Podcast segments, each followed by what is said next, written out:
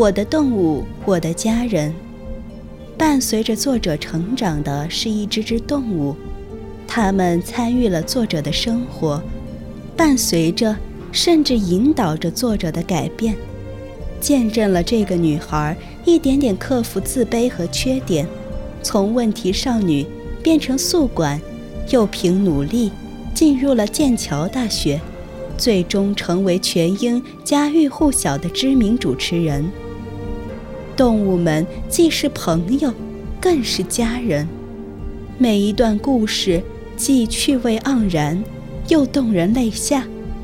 接下来，就让我带领大家走进这个女孩的故事吧。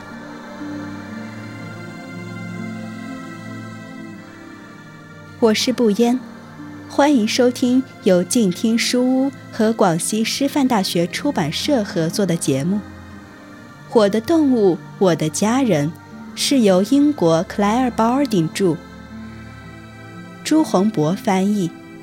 今天给大家带来的选段是《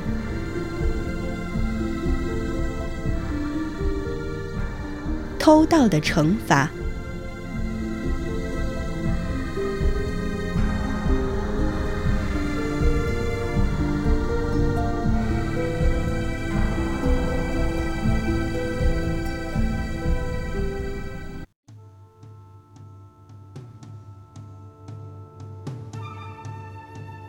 我问过 Norden，妈妈接着说：“他说你这几个月来每天早上都去镇上的糖果铺，你到底从哪儿来的钱买这些糖果？”我没说话。我每周都给你零用钱，但这些钱肯定是不够的，你一定还从别的地方拿了钱。你到底是从哪儿拿的钱？我都能感觉到自己的脸颊热得发红，这种感觉真讨厌，就像被逼到角落里似的。我可以说那钱是自己挣的，但是妈妈肯定知道我在撒谎。我也可以说那钱是外祖母给的，但是我们都知道这不可能。我还可以说是捡到的。妈妈仍然注视着我的眼睛，很可怕。她夺过我的书包，尽管我试着阻止，但她开始翻书包。我想要把书包扯过来，但却被妈妈打了手。看好了，小姑娘，妈妈阻止我，好好看着。妈妈从我的书包里找到了美金。这就是你要去银行的原因，对吗？你想要换这些外币？你这个小偷，你到底哪儿出了毛病？我双手捂着脸，拼命摇头。我还有很多话想要解释。我多想说，每周一英镑根本不够。想说，唯一在学校获得地位的方法就是用钱。想说我很讨厌因为嫌弃不够优雅而被骂。我还想说我很想念安德鲁，每件事情都糟透了。但是，我一句话都没有说。我会告诉你爸爸，妈妈说，我一定会告诉他的。我打了个冷颤，并不是因为害怕爸爸知道。我感觉发生了不好的事情。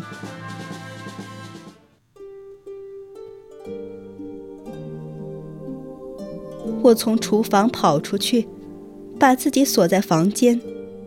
半个小时后，我听到后门外边有卡车的声音。没多久，厨房里传来说话声。我悄悄下了楼梯，绕过厨房，到了房子外面。走向卡车，卡车的后挡板放下来了。我看到了一个黑色的头，嘴巴微微张着，舌头伸了出来。是巴尼。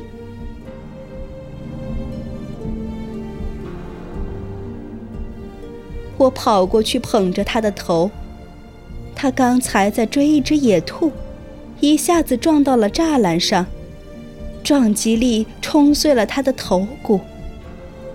他没有任何反应。我抱着他，能感觉到他的心脏已经停止跳动。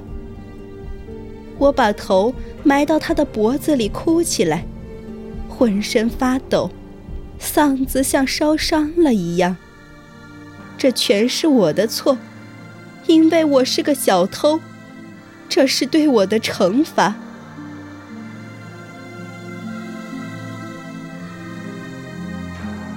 对不起，别死啊！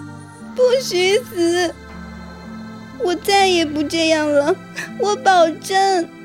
上帝，别让他死！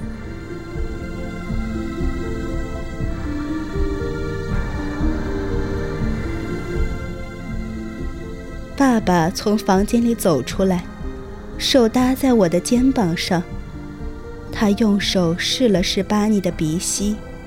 然后给他合上了眼睛。他已经去天堂了。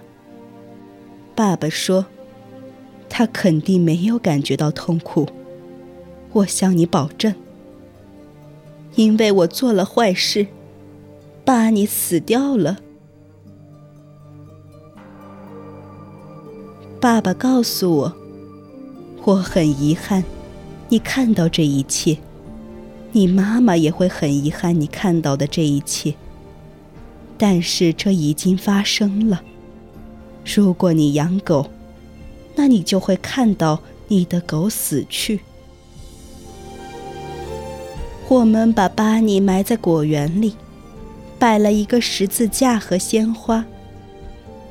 安德鲁从学校赶回来，我们站在墓边，哭的时候手拉着手。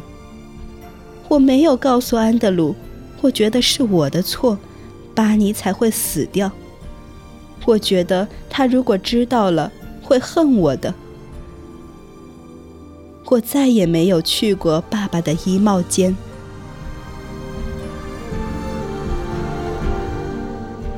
以上节选《偷盗的惩罚》，来自《我的动物，我的家人》。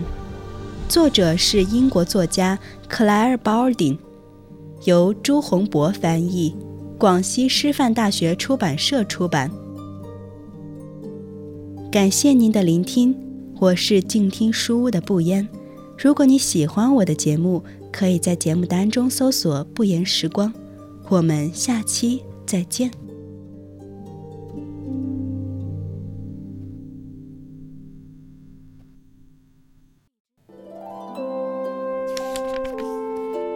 书是我们了解世界的方法，也是我们每天最好的娱乐。每读一本书，都是一次修行。静听书屋，陪你在每一段向往阅读的路上。